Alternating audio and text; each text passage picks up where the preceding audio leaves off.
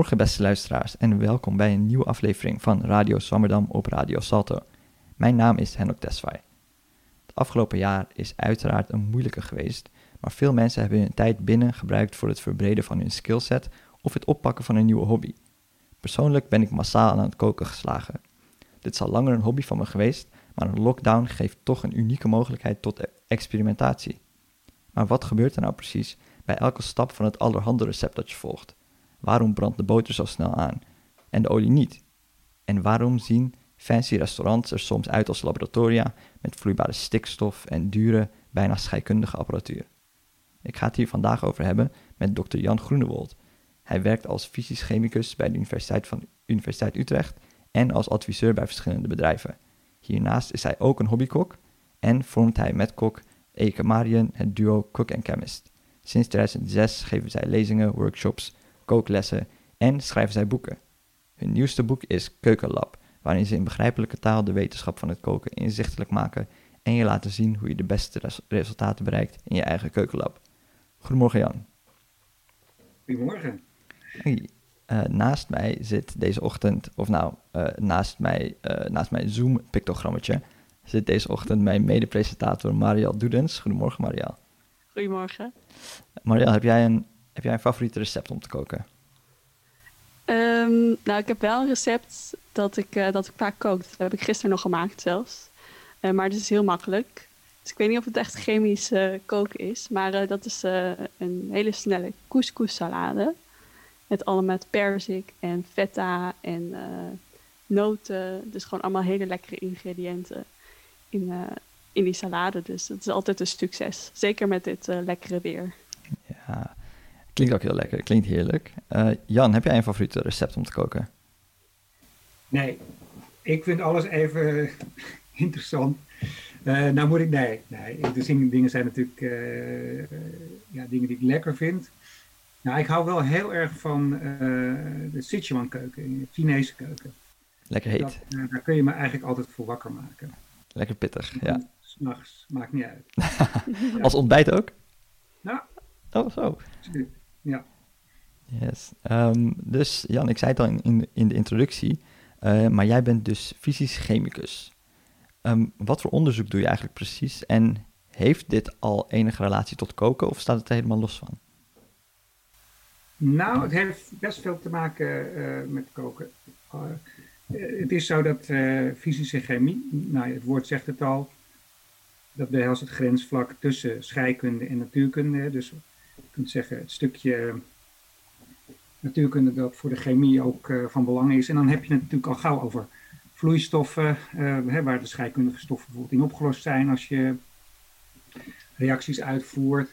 Um, ja, de temperatuur is meestal kamertemperatuur of iets, uh, of, of, of, je verhit het een beetje. Maar ja, je gaat niet, het gaat niet over plasma's van 2000 graden en meer. dus weet je, het, het, het, het, natuurkundige domein is een beetje ja, wat je om je heen ziet. En dat is natuurlijk in de keuken ook zo. Hè? Je werkt met, met allemaal ingrediënten die ja, ook eigenlijk bij het domein van de fysisch chemicus horen. Dus uh, je, vaak gaat het bijvoorbeeld over emulsies. Dat zijn, la, laten we zeggen, mengsels van water en olie. mayonaise is het in de keuken. En sauzen. Ehm, en ja, dat, dat is ook typisch een onderwerp dat bij de fysische chemie hoort. Ja, ja.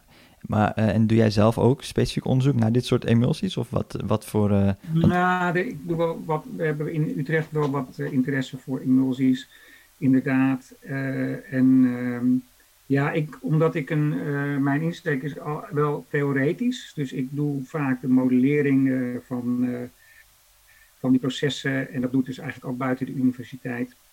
Omdat in veel praktische problemen... En ja, koken het is geen probleem, het is natuurlijk iets om te doen, maar je, kunt problemen krijgen in het koken. En uh, ja, dat, dat zijn momenten waarin uh, je kunt, ja, die kennis kunt gebruiken eigenlijk. Dus, en het onderzoek Ja, ik ben echt de vraag alweer kwijt, uh, Henok. Sorry. Dat oh, nee, is, uh, nee, nee. Ik halverwege te stotteren. Ik dacht van, wat was de vraag? Nee, nee, geen probleem. Nee, nee, het was, uh, nee, de vraag ging over wat, wat jouw onderzoek eigenlijk inhoudt als fysisch chemicus. Ja, ja, ik heb dus, ja, ik, ik, maar ik ben dus niet heel, laten we zeggen, kieskeurig. Ik mm. doe vaak wat op mijn pad komt. en inderdaad, op het moment dat natuurlijk een scheikunde bij elkaar komt, dan heb je al, al een zekere complexiteit te pakken. En dan vind ik het altijd leuk om uit te zoeken wat is nou het goede beschrijvingsniveau van, van, van een, een bepaald, uh, ja, bepaalde situatie. Maar dat kan dus heel goed uh, roeren in een pan zijn. Ja, absoluut. Ja. Dus in principe is jouw, uh, de relatie die je hebt met, met Eke en de Cook and Chemist, of het duo wat jullie hebben opgebouwd, um, is niet per se ontstaan vanuit jouw academische achtergrond. Hè? Hoe is die samenwerking tot stand gekomen?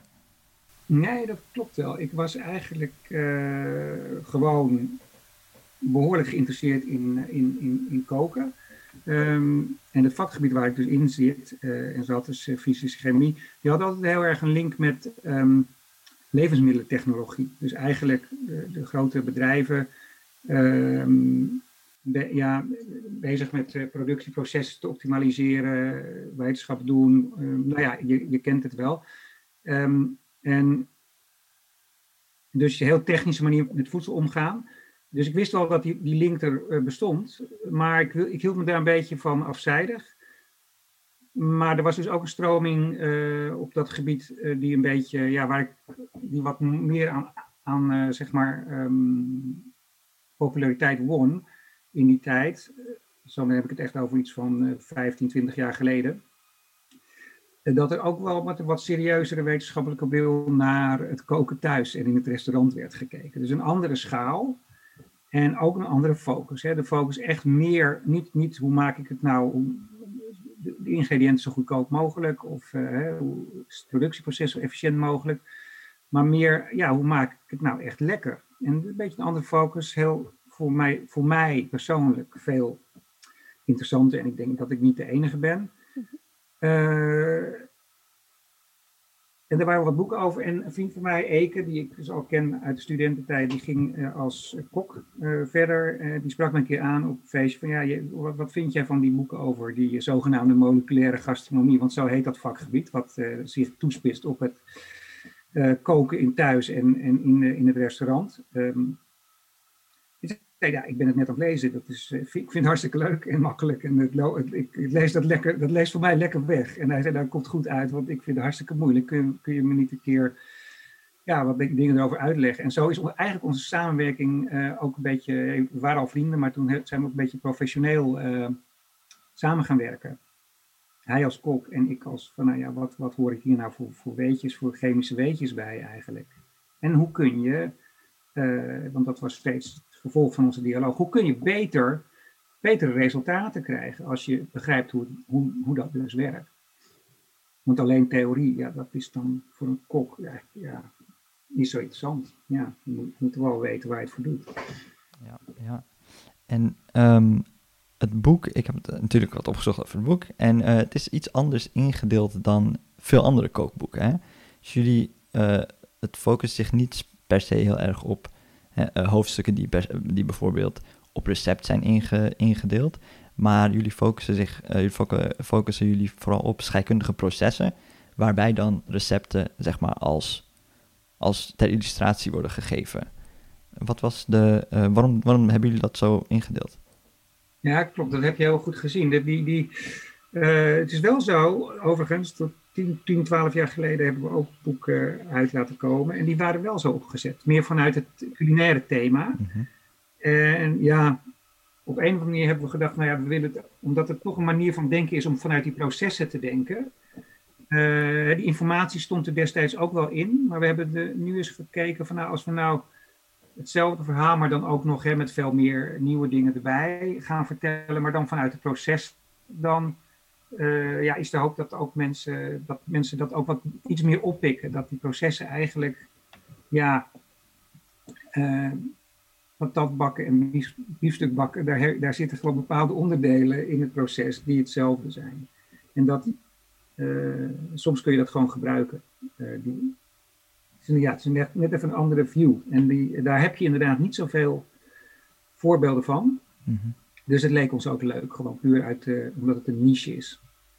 Ja, ja. En het, eh, het schrikt gelukkig niet mensen af. Want ik kan me voorstellen dat als mensen gewoon naar een kookboek op zoek zijn, dat die, uh, en er staat opeens hoofdstuk 1 emulsies, uh, dat ze dan even denken, oh wacht even, dit is volgens mij niet waar ik naar op zoek was.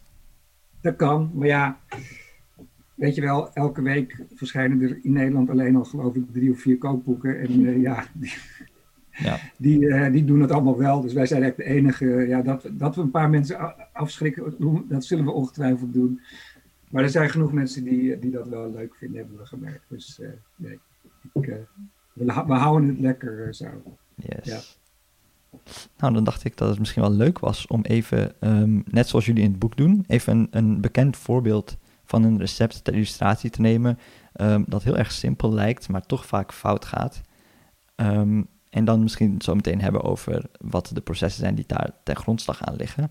We gaan nu luisteren naar een fragment uit Gordon Ramsay's Ultimate Cookery Course. Right, the guide to cooking a perfect steak. Hot pan. The secret here is to make sure that we literally sear the steak and not boil it. Season it first. Beautifully done. Get some nice large grains of pepper so you got a nice bit of heat. Mop up all that seasoning and sort of push in. The four most important parts to make sure you take them out of the fridge 20 minutes before you actually start cooking them. Cooking a steak that's stone cold in the center, you're gonna have to overcook it on the outside. Pan's just started smoking, touch of oil in, roll that round, and then just lay the steaks away, always away from you, and let the pan do the work. That's the kind of noise you want to hear in the pan every time. That nice sear. Again, pair of tongs, turn it over very carefully. Literally 30 seconds in the pan, you can see the colour. Beautiful. That layer of fat on the back of the sirloin, you want to render that down as well. That's it there. So hit that into the pan. Use the pan to your advantage. Tilt the pan, let all that hot fat, olive oil run down the back, and it starts to sear the steak even better. Put a little bit of garlic in. Nice little flavour of the steaks. Doesn't need to be peeled. Just lightly crush and then that gives a really nice flavour to the steak turning every minute so you've got that nice even colour. And if you're turning your steaks every minute, it starts to cook evenly. A little bit of thyme. It's really nice to get that nice fragrant smell of thyme. And touch more. I quite like my steaks rare, so rare is here, opposite the palm, at the top. Medium is there, and well done is at the top of your wrist. And now I'm going to start off with my butter. Little knobs of butter. And this is where the steak starts to take on a completely different flavour. Tilt the pan, then just baste the steaks. That fried thyme, that garlic. Nothing's burning, and that's why we start off with olive oil. Get the garlic and sort of brush the garlic over. Off with the gas, take them out. Beautiful. Let them rest and off. And then from there, slice. Rare, going on to medium rare. Mm, delicious. Zo. We hebben dus net gekeken naar een uh, fragment waarin Gordon Steak een heerlijk uitziende steak aan het bakken is, yeah. moet ik zeggen. Um, luisteraars, uh, jullie moeten blij zijn dat jullie het niet gezien hebben, want dan hadden jullie ook heel veel honger gehad op dit moment. Um, wat ik altijd interessant vind aan bijvoorbeeld dit uh, recept, is het lijkt dus zo ongelooflijk simpel om een perfecte steak te maken die lekker bruin en krokant aan de buitenkant is, maar wel medium rare aan de binnenkant. Um, wat, zijn, wat maakt het dan toch zo moeilijk? Wat, wat, wat zijn de verschillende reacties die plaatsvinden? Bijvoorbeeld als je dat contrast met een lekkere bruine buitenkant en een binnenkant die een, uh, die een gelijke temperatuur heeft. Ja, dat is dus een enorme uitdaging eigenlijk. Uh, om, vooral omdat de temperaturen die je, die je nodig hebt voor die twee dingen. Hè, dus je hebt het aan de ene kant heb je het over de korst. Uh, die moet mooi bruin en geurig zijn. Eigenlijk betekent dat de korst de, dan voldoende warm of heet moet worden eigenlijk. Eh, maar het midden van die biefstuk wil je eigenlijk weer niet hoger hebben dan 55 graden. Terwijl die korst echt zo, zodanig moet uitdrogen uh, dat de temperatuur wel 120 graden kan worden, echt in het korstgebied. Dus het is een enorme gradient, hè, zoals dat dan heet, van temperatuur, van buiten naar binnen. En het punt is dat, het klinkt weinig, hè, dus je hebt 120 op de buitenkant en, en, en, en 55 liefst, uh, niet, niet veel meer aan de binnenkant. Maar het probleem is, als het 70 is, 70 graden, dan is je biefstuk al helemaal taai. Dus daar zit spanning. Dus 15 graden, terwijl de buitenkant eigenlijk 100, 120 moet zijn. Het is trouwens alleen maar in een heel klein stukje hoor, die 120. Maar goed, even 100 eh, graden is het sowieso. Dus er zit, zit niet zoveel speling. Het kan gauw misgaan. Zeg maar. Echt iets van 10 graden is al uh, te veel. En hij moet natuurlijk ook niet te koud zijn. Je moet hem echt wel opwarmen. Dus uh, um, nou, al een aantal dingen die hij zei daarover, die hebben er allemaal mee te maken. Hè. Zij haalt bijvoorbeeld de biefstuk van tevoren uit de koelkast. Nou, waarom is dat? Dat is ook om te zorgen dat dat contrast tussen binnen- en buitenkant, uh, ja, bij wijze van spreken, een beetje in de hand gehouden kan worden. Want op het moment dat die, wat, temperatuur wat hoger is, dan hoef je dus relatief, kun je veel korter bakken om hem dan zeg maar naar de 55 graden te brengen. Als hij bij wijze van spreken al 25 is bij het begin, in plaats van 5. Dat scheelt dus al enorm in, in de controle die je erover hebt. Dus dat soort dingen. Uh, ja, en zo zijn er heel, ja, zo kun je eigenlijk ook op dit vlak, een simpele biefstuk, uh, kun je denk ik bijna een boek over vol schrijven van wat voor trucs je allemaal wel niet kan toepassen om die uh, zo ja, niet mislukt mogelijk te krijgen. Ja. Ja, want wat er vooral aan de buitenkant van zo'n biefstuk gebeurt, is, als we even inzoomen op het, op het misschien meer chemische gedeelte, is een Maillard-reactie. Heb ik dat goed, ja, goed opgezocht? zo heet die. Hè? Dus dat is, zo, wordt hij ook in de beide koks trouwens altijd mhm. genoemd. En nou ja, heel strikt genomen zijn er ook nog wel andere reacties naast de Maillard-reactie die daar dan uh, dus een organisch chemicus die zal uh, zeggen, ja, het is er één van de zoveel die je daar hebt. Maar goed, het praat makkelijker. En uh, het is ook echt zo dat, dat je een flinke temperatuur moet hebben voordat je die bruiningsreacties dus ook krijgt. Ja. Dus die Maillard-reactie, dat, dat is het bruin worden van die korst? Klopt ja, dat? Het gevolg daarvan is dat, dat die korst bruin wordt. Ja. het is een reactie tussen aminozuren en de suikers die in het vlees zitten.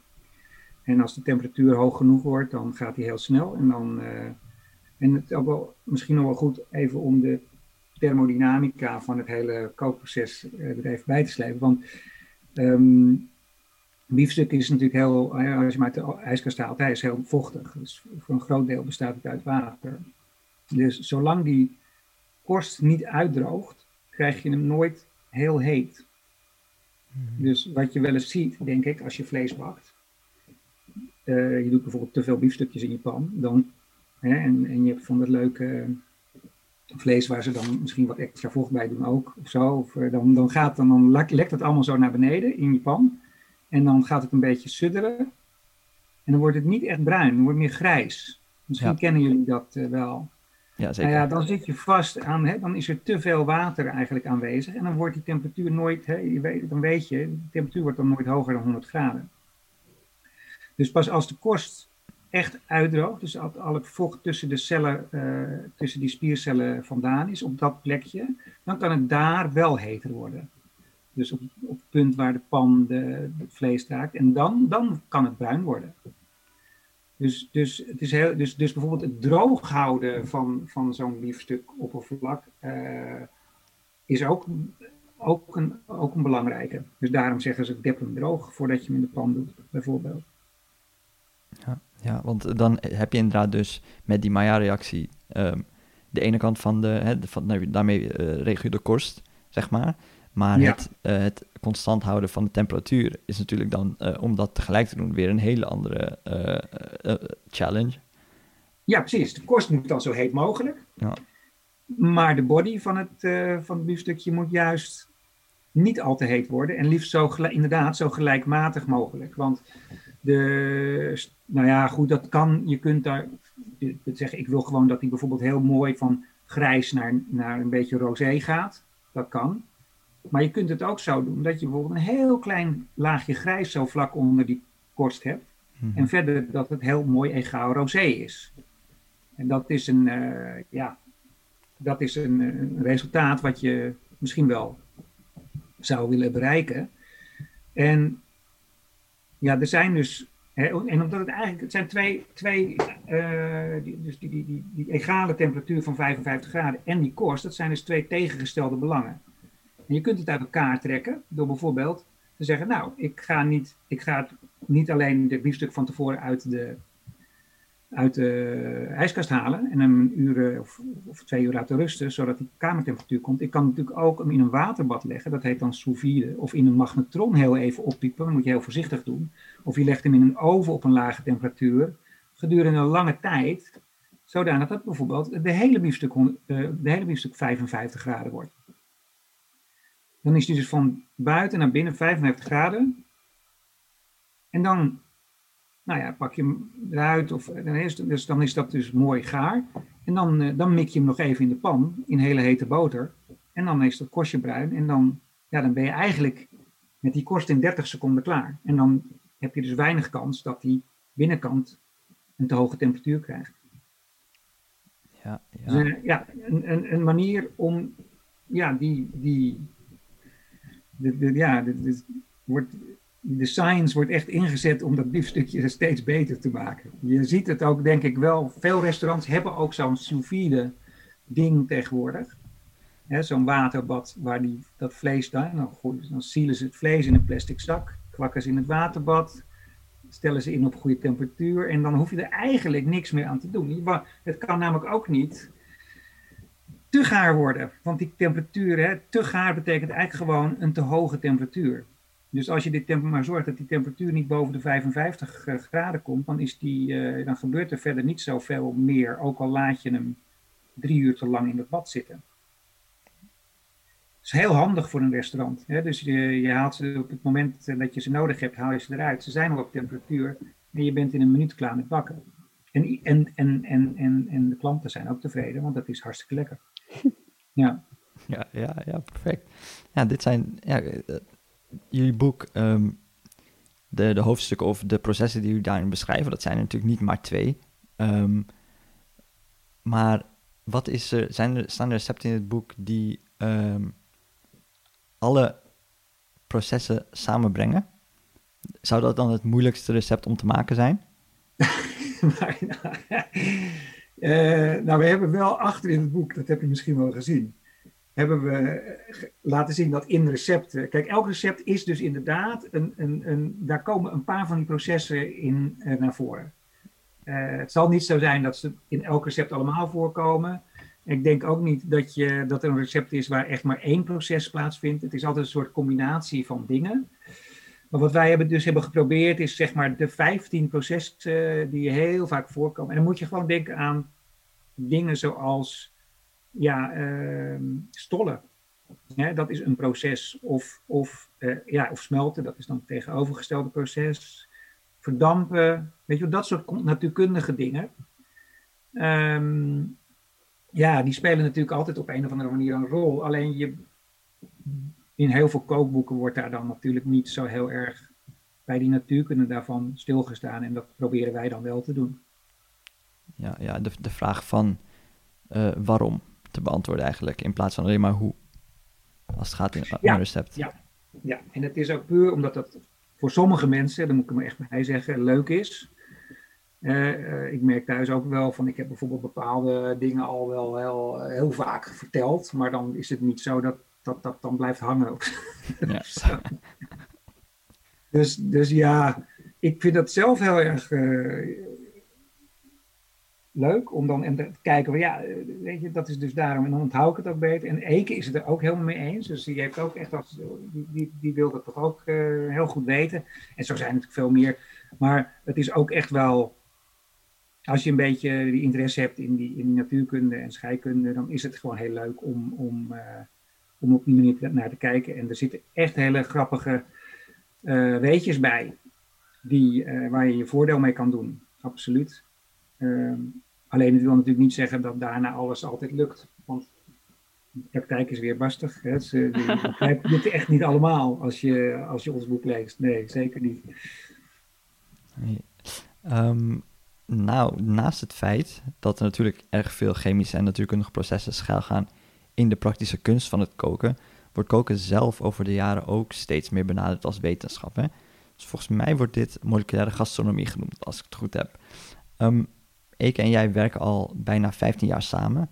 Uh, toen jullie begonnen was, was die moleculaire gastronomie nog echt een hot topic. Hè? Zou je ons kunnen vertellen wat, wat dat precies inhoudt? Wat betekent moleculaire gastronomie?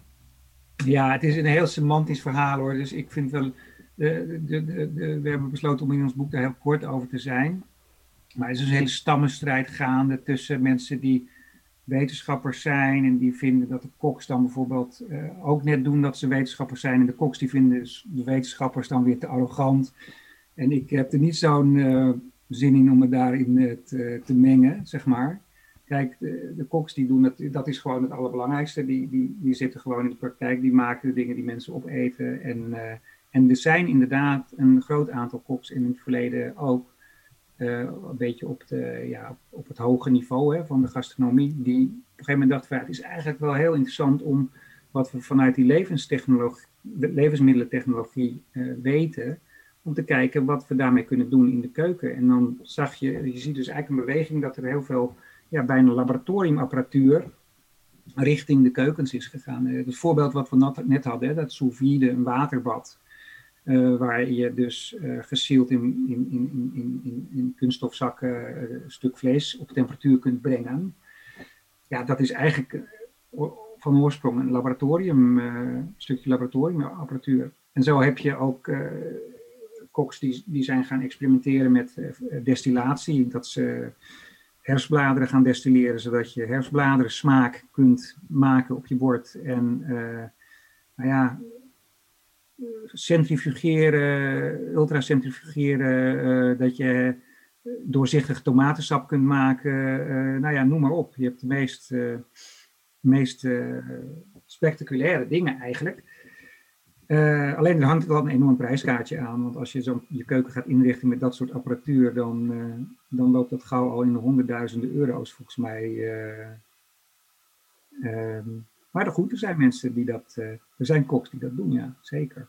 Ja, ja um, om de luisteraars eens een beeld te geven van het concept, gaan we nu even luisteren naar een fragment van de Columbia University, waarin we uh, fysisch chemicus R.V. Ties uh, met chef Michael Lyskonis bij een event horen spreken. Volgens mij gaan ze het hebben over de toekomst van koken of nieuwe ontwikkelingen die in de keuken bezig zijn. Thank you.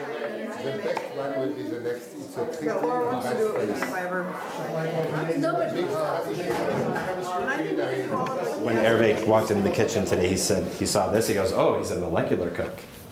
Foam canister. It's kind of a revelation, even though we take it for granted now, that we can create something like whipped cream out of a material that doesn't have all those components. Note by note cooking is something that that grows out of and extends on molecular gastronomy and takes it a step further because it's really based on using compounds to create food. If you have beef and meat, you make beef and, uh, and meat. If you have uh, carrot and fish, you put carrot and fish, and that's all. But if you have the 300 compounds of, ca of carrots and the 300 compounds of fish, you make uh, 90,000 combinations, which means that in front of us, with Not by Not Cooking, we have a, a huge new continent, which is like America compared to the old world. One of the questions I often ask myself is just what can be water? You know, uh, if we were to take a, an egg white, which is water and protein, take the water away, and then rehydrate that protein with something else, say beet juice, we have a beet meringue. Um, I'm making a uh, soft caramel, and there's water and soft caramel. I thought, why not replace that with carrot juice? Um, you know, from you go on and on and on, um, creating new things in a familiar context. Hervé is really uh, uh, pushing a new frontier, new boundaries, and thinking about cooking. We've had a lot of molecular cuisine in New York and Spain and France over the last 10 or 15 years, but it's mostly been sort of uh, decorative, new ways of thinking about presenting old styles of cooking. And this goes right to the heart of it. Breaking uh, ingredients down and breaking preparations down is simply a way to better understand them and a way to become a better cook and to make things taste better. As a pastry chef, um, I, I, have to, to be able to predict the future when I cook. So understanding the component parts of everything and how they work and how they function uh, is, is really what I do. So adopting this idea of note by note cuisine is, is, is, feels natural. It's really an attempt to bring a, a modernist revolution to food of the kind that you've had already in the past hundred years in architecture and music, art. Uh, to rethink food in a very fundamental way instead of just rethinking it in superficial ways. In France and in America, about half of food produced is spoiled, which means that if you can avoid the spoilage, you can multiply the food production by two. Hervé sees note by note cooking as an important way to think about how we can feed a growing world population, how we can process and move foods around more efficiently to be able to feed more people. So it really has um, a, uh, an interest for people concerned about population growth and sustainability and how our understanding of food and processing of food has to change in response to those growing pressures. I think that the, the, this particular event is funny because it tells us a lot of what could be done in the future. Yeah. That's why we need people like you. Well. To, to push us in the right direction. Leuk filmpje trouwens. Ja? Ja, vond je hem leuk? Ja, ik, vond ja, ja. ik snap, uh, ik moet zeggen dat ik aan het eind uh, begon ik wel te begrijpen dat uh, wetenschappers soms denken, nou, die zijn wel een beetje, ja, hoe zeg je dat? Die vinden, vinden het wel allemaal heel cool, wat, maar ik vond het ook wel heel cool, moet ik zeggen. oh, eens ik ben misschien, misschien iets nuchterder, weet je Ik denk van ja, je hebt natuurlijk absoluut. Je hebt natuurlijk, wat ik net al zei, die levensmiddeltechnologie is natuurlijk ook al natuurlijk echt wel bezig om niet dingen weg te gooien. Ik bedoel, het is natuurlijk altijd een drive. Mhm. Ehm, maar goed, het, het, is zeker een, dat uit cooking bijvoorbeeld, wat, uh, wat we daar uh, net zagen. Uh, dat is eigenlijk wat, wat, wat je automatisch gaat doen als je die, die moleculaire gastronomie aanpak kiest. Want je hebt het inderdaad niet meer over een ei eigenlijk als ingrediënt, maar je bent meer je bewust dat in een ei, daar zit dus water in, daar zitten eiwitten in en, en ook vetten in de eidooier. Weet je wel, dat, dat is een beetje. Uh, en, en dan kun je dus ook veel beter begrijpen wat, wat de functie van zo'n ei is in bepaalde gerechten. De ei is wat dat betreft ook een extreem voorbeeld. Er zitten zoveel verschillende dingen in. Um, de ei heeft ook echt heel veel functies in de keuken. Dus het is als. Uh, ik heb ook wel eens bezig geweest met vegan-achtige uh, recepten ook. Mm-hmm. En dan moet je. Ja, er is dus niet één vervanger voor een ei. Het is maar net wat wil je met het ei doen? Wat wil je ermee bereiken?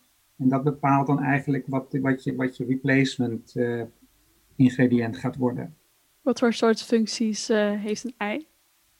Nou, een ei kan bijvoorbeeld schuimvormer zijn, hè, dus je kunt eiwitten kloppen. Een ei kan een uh, emulgator zijn voor een, hè, om olie te binden, dus om een mayonaise te, te, te, te, maken. Dus de eiwitten die in de door en het zitten, die, die kunnen daarvoor zorgen. Um, het kan stevigheid geven, want de eiwitten die erin zitten kunnen coaguleren, samenklonteren. Dus ja, je kunt een ei koken, dus dan wordt het hard. Dus het, het kan ook stevigheid geven. Nou ja, ik weet niet, er zijn er vast nog een paar, maar dit zijn best wel diverse uh, functies. Die, uh, hey, je kan bijvoorbeeld, uh, ja, lecithine is een schuimvormer, ja, maar dat is niet een, dat stolt weer niet. Dus de, de, dat maakt het ei wel tot een heel, laten we zeggen, veelzijdig ingrediënt. Ja, ja. Maar eh, het geinige is dus inderdaad als je die functies een beetje los kan koppelen en ze kan eh, laten samenhangen met, ja, wat, zit er nou hè, wat is nou eigenlijk de functie van wat, wat er weer in het ei zit. Dan ben je ook een beetje bezig met dat zogenaamde node-by-node cooking. Hè? Dus je, je, je, gaat niet, je, noemt je ingrediënten, basisingrediënten niet meer, niet meer ei, maar je, je hebt het over emulgator. eh nou ja, het gaat al gauw heel, heel technisch klinken. Ehm, maar eh, ja, het moet natuurlijk eigenlijk ook gewoon heel, heel goed smaken. Dus, dus je kunt niet, ja, kunt, eh, dat nood bij noodcooking, toen ik dat voor het eerst hoorde, toen eh, dacht het was een heel extreem, zo van, ze maken ook een ver- vergelijking met de moderne kunst, hè? dus dat je, of, of modernist architecture, hoorde ik ze zeggen, en muziek, dat ze op een gegeven moment ook, kwam er zo'n moment dat we helemaal los wilden komen van bijvoorbeeld notenschrift. Zo van ja, en, en, en akkoorden die allemaal al lang bestaan. Dus ze gingen heel extreem op zoek naar eh, nieuwe vormen. Waardoor je natuurlijk ook af en toe echt misbaksels krijgt. Dingen waarvan je denkt, ja, het, is, het is interessant, maar het is niet, ik ga er toch echt niet eh, voor de lol eh, een hele avond naar luisteren. Weet Ja. je? Dat, Het is, het is eetbaar, ja. maar we gaan het niet eten. Is dat ook eh, misschien het risico of dat, dat ze juist zo- zo'n drang hebben om origineel te zijn, dat ze toch de, de plank misslaan? Ja, maar dat kan natuurlijk wel eens gebeuren. Maar het is natuurlijk een, een, een, een, een, tocht. Het is een, eh, je, bent, je bent, bedoel, als, als je een restaurant hebt en mensen hebben toch echt geen, dan, dan moet je toch weer wat anders gaan doen. Dus je, eh, het wordt natuurlijk toch alleen maar die dingen die echt goed bevallen, die blijven bestaan. Ja. En andere dingen zijn een beetje, ja, als je bijvoorbeeld van die eh E-nummers hebt, en die eh, bepaalde, waar je sauzen mee kunt verdikken, die zijn ze op een gegeven moment ook gaan gebruiken in, in, de, in bepaalde restaurantkeukens. Ja, sommige van die verdikkingsmiddelen, eh, net als maïzena bijvoorbeeld, ja, dat is dan eentje die wel ken, maar die, gaan, die nemen heel vaak heel veel smaak weg van, van, die in de saus zit. Dus als jij dat heel veel gebruikt, ja, dan uiteindelijk gaat het ten koste van de smaak. En ik ben er wel van overtuigd dat nou is Nederland wat dat betreft niet het beste voorbeeld, want die accepteren echt heel veel van eh, als iets, eh, weet je wel, ja, als het er maar op een bepaalde manier uitziet, dan is het goed. Hoe het smaakt, doet er verder zoveel toe. Maar gelukkig is Ne- Nederland niet het enige land in de wereld. Dus er, er zijn genoeg eh, krachten die ervoor zorgen dat eten gewoon echt lekker moet zijn en anders wordt het gewoon niet verkocht. Dus ja, ik maak me er eigenlijk niet zoveel zorgen over. Ja, misschien alleen voor Ne- Nederland. Oké. Nee, ehm, nou, we hoorden in dit, in dit fragment ook eh, dus eh Hervé Ties aan het woord. Hij is een van de, van de pioniers van het moleculaire gastronomie. Ehm, maar hij, is dus als, hij heeft als achtergrond ook, hij is ook eh fysisch chemicus, net zoals jij. Ehm, hoe, hoe staan dat soort figuren eigenlijk in de academische wereld, in de, wetenschap, in de wetenschappelijke wereld? Want volgens mij is hij dus ook nog steeds, ehm, doet hij echt actief onderzoek ehm, naar kooktechnieken, dat soort dingen, vanuit Ja. zijn fysische chemische achtergrond. Ja, dus hij heeft een, een, een, een, een best een groot netwerk van mensen door de hele he- wereld heen, hè, die dus eh, op universiteiten zitten, die ook soortgelijk werk wil doen en onderzoek. Ehm, het zit, ik weet het, ik weet het eigenlijk niet voor heel veel, maar veel, veel, veel mensen zijn het toch, die vinden het toch wel leuk om een beetje erbij te doen. Ehm, in Frankrijk is het echt wel een heel serieuze eh, iets. Ik, ik hoor dan wel eens van collega's, die zijn er wel een beetje jaloers op dat daar dan wat, die vinden dat dan niet serieus genoeg. Ehm, maar ja, ik heb er geen mening. Ik vind het geweldig wat hij doet. Dus eh, ja.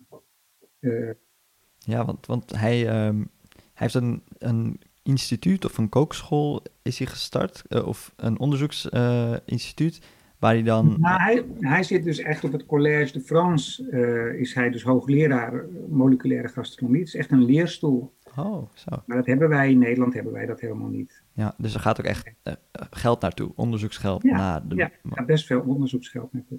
Zo. ja.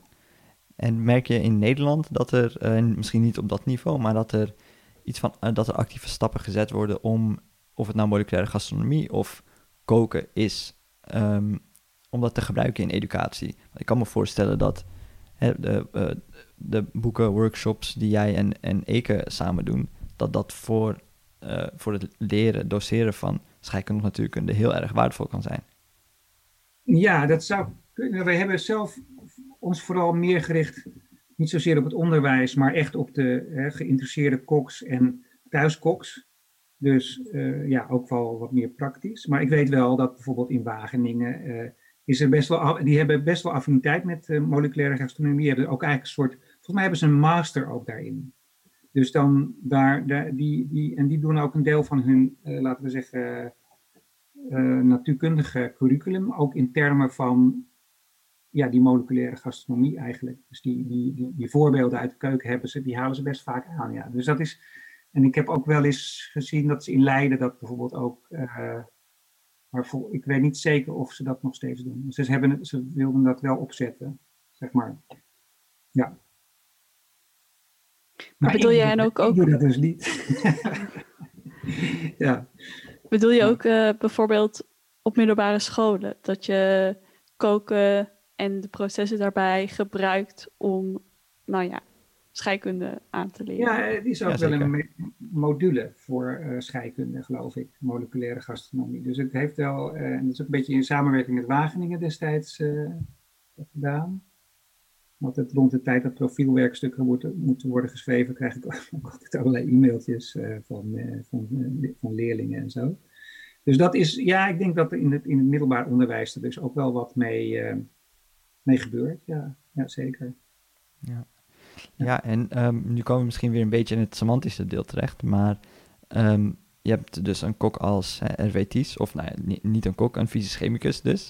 En aan de andere kant zijn, eh, zijn eh, tegenhanger in de keuken is ehm, iemand als, even denken, hoe ik had zijn naam opgeschreven, als Ferran A- Adria, die dan een kok is, die het, het, het, het fysische gedeelte dan weer een beetje interessant vindt. Ehm, is daar überhaupt een lijn in te trekken? Ik kan me voorstellen dat er genoeg restaurants zijn die moleculaire gastronomie op hun, eh, op hun eh, menu hebben staan, omdat het cool klinkt, wat een leuke buzzword is, maar eh, niks van echte fysische chemie toepassen in hun keuken. Ja, het is eigenlijk de situatie die jij schetst, is denk ik. Eh, nou, een, een, jaar of 10, 15 geleden was het echt een buzzword. Hè? Was het echt, eh, echt heel erg een, eh, een hype, denk ik, kunnen, kunnen we nu wel stellen. Want dat is echt, dat is nu niet meer zo heel sterk zo. Je hebt wel. ehm, maar wat wel zo is, is dat dus heel veel van die technieken die in die hype zijn ontstaan, de succesvolle, die zijn wel degelijk in heel veel keukens terechtgekomen. En je ziet het niet meer, maar er zijn, hè, dus het wordt niet meer op die manier ge, ge- in de markt gezet. Maar het- de technieken worden, zijn wel een beetje veranderd. Dus bijvoorbeeld dat sous vide koken, dat is echt een, een, een hele... Bijna elk restaurant heeft dat nu. En, en ehm, Wat, wat voor koken? eh, dat, dat koken in dat waterbad. Dus dat Oh je, ja, ja. Ja, de- de- waar we het eerder over hadden. Sous vide, achter, achter glas. Ja. En dit soort ontwikkelingen, die stromen dan ook door in het, bijvoorbeeld het bedrijfsleven of in eh, grote fabrieken die, eh, die bepaald eten produceren, kan ik me voorstellen. Ja, ja wat, dit nou natuurlijk, wat je misschien wel kan zeggen in het, eh, in het grote plaatje is denk ik wel dat de focus van die moleculaire gastronomie eh, anders is. Hè? Dus die richt zich op de kleinschalige gebruiker. Eh, richt zich ook op, het, op, ja, op wat, wat maakt het nou lekker. En ik doe natuurlijk de werkelijkheid geweld aan door te zeggen dat levensmiddeltechnologie eh, daar helemaal niet. Hè, die, die zijn natuurlijk ook, ook best wel geïnteresseerd in hoe, hoe, hoe, hoe, hoe smaak wordt beleefd en hoe het ontstaat enzovoort. Maar toch, de, de focus van moleculaire gastronomie is echt veel meer zo van ja, wat maakt het lekker? En daar. Sorry. Ja, dus je moet even zeggen. Het stond op het tafeltje. hebben. Ja, sorry. Doe je de deur weer dicht? Ja. Ja, dit moet, moet er helaas uit. Ja, geen probleem hoor. Dat komt helemaal goed. joh. Het briefje was er ook van afgevallen volgens mij. Nou ja, Oh. goed. Oké. Kan gebeuren. Ja, kan. Ehm, nou ja, ik was toch, was toch een beetje een rommelige zin. Maar de, de, de, ja, die, die focus, ik denk dus nu dat, dat die richting die, eh, die moleculaire gastronomie een beetje ingaat, wel weer ook wel inspiratie is voor ja, de, de levensmiddelentechnologie. Het wordt, het wordt er ook een onderdeel van, lijkt het. En dat is natuurlijk wel positief in principe, dat, dat ook de, uh, ja, de grote levensmiddelenconcerns uh, ook daar uh, meer interesse in krijgen. En dat, dat merk je wel, dat, dat hebben ze wel volgens mij. Ja, ja. ja ik, ik, ik, ik zie dit persoonlijk, misschien heb ik dat fout, ook veranderen naarmate de, de vraag natuurlijk naar dingen als alternatieve voedselbronnen en dat soort dingen verandert. Is dat, zie je dat ook gebeuren, denk je? Ja, zeker. kijk, maar dan ik vind het dus altijd heel moeilijk om dan te zeggen, ja, maar is dat nou moleculaire gastronomie of gewoon conventionele levensmiddelentechnologie? Kijk, die zijn natuurlijk gewoon, als die een trend zien, van nou ja, de, de, consument wil niet meer dierlijk, dan gaan we nieuwe dingen zoeken. En dat doen ze gewoon. Dus daar zijn ze mee bezig. En, en daar, daar uh, want daar is, daar, ja, daar is gewoon een markt voor. Dus wat gebeurt dan? Um, uh, in hoeverre, ja, dus in hoeverre dat, dat richten op het kleinschalige van belang is. Ja, het kan wel. Het begint, soms begint het klein. Hè? Dus je, je kunt ook, ik kan me voorstellen dat ook de, de, de, de, ja, het is denk ik wel een soort vehikel om de kennis van, de klein, van, het, van het restaurant weer naar het bedrijf toe te brengen, als het ware. Ja. Dus ja, uh, een moeilijke vraag. Ik heb er niet genoeg overzicht om eigenlijk dat heel uh, duidelijk voor me te zien hoe dat precies, precies werkt. Ik had nog een andere vraag op, uh, naar aanleiding van het fragment van net. Um, ik dacht dat ze het ook hadden over een beetje over het wereldvoedselvraagstuk. Ik weet niet of ik dat helemaal goed had. Over dat dat, dat one a note by note cooking, dat het ook daarvoor gebruikt zou kunnen worden. Dat er meer. Ik, weet niet zeker of ik dat goed heb hoor. Maar ik dacht dat dat zou wel een beetje in contrast staan met uh, het feit dat er dus met dat moleculaire koken en met al die technieken, dat dat dus eigenlijk best wel veel geld kost. Ja, precies. Dus, dus eigenlijk, als je het, kijk, dat moleculaire koken, dus met al die apparaten, ja, dat is een ding dus het is niet, dat is gewoon de high-end van die gastronomie. Uh, alleen als je je natuurlijk kijkt van wat is, hoe maak ik iets lekker, dan kan het ook zijn dat je gewoon hele goedkope ingrediënten maakt uh, om iets lekker te maken. Of hele goedkope ingrediënten gebruikt om iets lekker te maken. Uh, ja, misschien.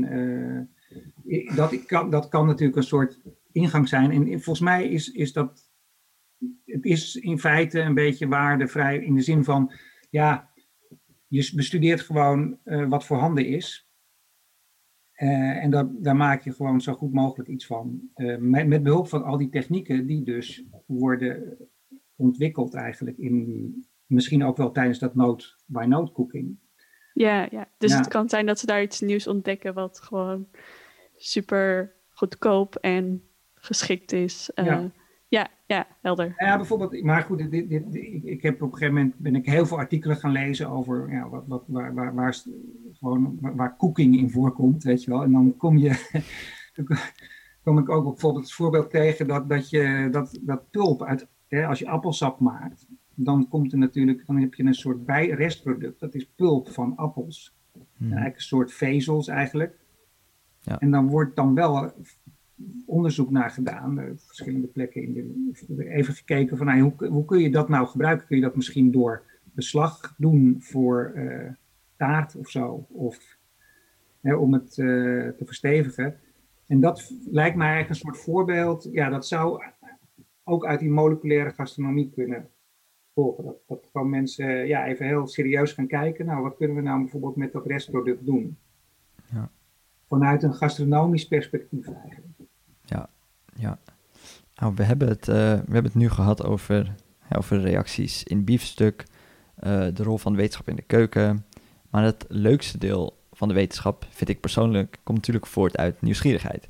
Waarbij, ehm, waarbij de, eh, het nut misschien onbelangrijk is.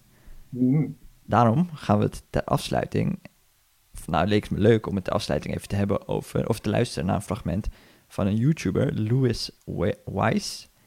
En hij gaat de belangrijkste vraag. de belangrijkste culinaire vraag ter wereld proberen op te lossen. A couple years back, someone on Reddit asked a question. Assuming kinetic energy is converted into heat, how hard do you have to slap a chicken to cook it? And with a little questionable math, Reddit came up with an answer. You'd have to slap the chicken at approximately 3,825 miles per hour, or just less than Mach 5. That's a little bit impractical, and so through the transformative power of the internet, the question slowly morphed into how many human powered slaps would it take to cook a chicken, where the most commonly cited answer is about 23,000. This is the perfect setup for a YouTube challenge video, and so dozens have tried their hand and failed to cook a chicken using only slaps, with some going so far as to say it is completely impossible to do so. But to me, this seemed inconclusive. Somebody needed to get to the bottom of this once and for all, and it seemed like that someone was gonna be me. Since people are imperfect, I'd need a proper rig to test this scientifically. This math doesn't even factor in cooling from the environment. If we were gonna even warm this chicken up, let alone cook it, we were gonna need to be slapping way faster and more consistently than your average human could. We got some really cool initial results. Warming a chicken 20 to 30 degrees above ambient temperature with nothing but the power of slaps is nothing to sneeze at. But to warm the chicken past this point, you need to add even more energy, which, while possible, also destroys the chicken in the process. This really looks like it should work on paper, but every time our test showed the same thing. The chicken gets destroyed before you can get it up to temperature. And so, as much as it pains me to say this, this one ain't reality. Zo, ehm, een hele interessante, maar volkomen nutteloze vraag die hier opgelost werd. Ehm, Jan, stel je voor dat geld geen rol zou spelen. Wat is dan een culinaire vraag die je het liefst zou willen oplossen? Nou, niet, niet deze. Ehm, Oké, een culinaire eh, Of een uitdaging? Mag ook. uitdaging die... Nou, ik zou wel we- willen weten, ik, dat is misschien een hele makkelijke vraag, maar misschien weet Jan het antwoord wel. Als je een ei bakt, dan krijg je altijd van die doorzichtige, harde randjes eraan, tenminste ik. En dat schijnt dus helemaal niet gezond te zijn. Is er een manier om dat, eh, om dat niet te krijgen? je bedoelt van die bruine randjes? Ja, doorzichtig zijn ze Doorzichtig. meestal. Eh, ik weet echt niet zo goed wat je bedoelt. Ehm, die, je bedoel, je bedoel, ze zijn dus niet een beetje, het is niet uitgedroogd, maar het is juist heel snotterig. Nee, nee, wel uitgedroogd, het is hard. Oh ja, ja. Harde ja. randjes. Hoe bedoel je dat? Ehm, ja, de, de, de, de, de- het simpele antwoord is, als je dat niet wil, weet, ik weet trouwens niet dat, of het echt ongezond is hoor, maar dat niet wil, dan eh, zou je toch de temperatuur wat eh, min, hè, dus een deksel op de pan, zodat de warmte ook bovenin kan komen.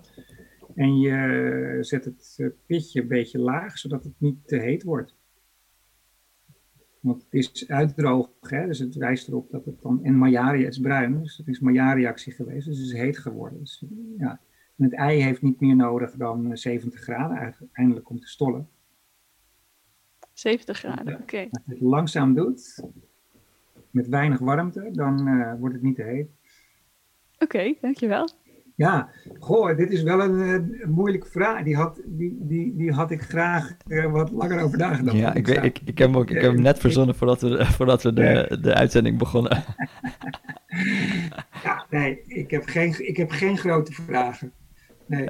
ik denk wel dat Eke, die is nu bezig met eh, ja, vegan substitute dingen. En die is wel, volgens mij, ehm, is een leuke manier, is, is echt een stevige kaas eh, in de voor, hè, op een beetje, nou dat lijkt mij ook wel een hele leuke. Ik weet, niet- weet niet of mijn hart er helemaal ligt, maar je maakt een stevige kaas eh, op basis van tofu. Mhm.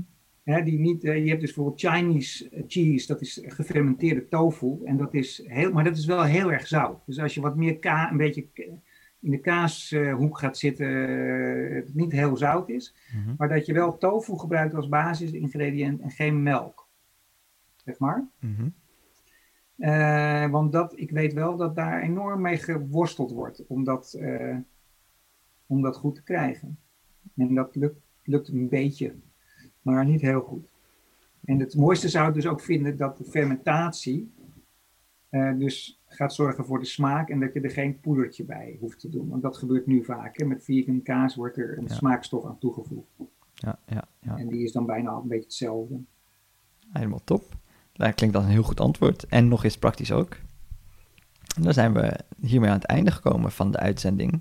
Ehm, ik wil ten eerste natuurlijk mijn gast hartelijk bedanken, Jan Groenewold. Heel erg bedankt voor het aanschrijven. Mijn co-presentator Marielle Doedens. Bedankt dat je erbij was. En beste luisteraar, bedankt dat u hebt geluisterd natuurlijk. Wil je deze of alle andere afleveringen nog eens terugluisteren? Kan dit uiteraard op www.radioswammerdam.nl. Verder zijn de afleveringen ook terug te vinden op SoundCloud, iTunes en Spotify.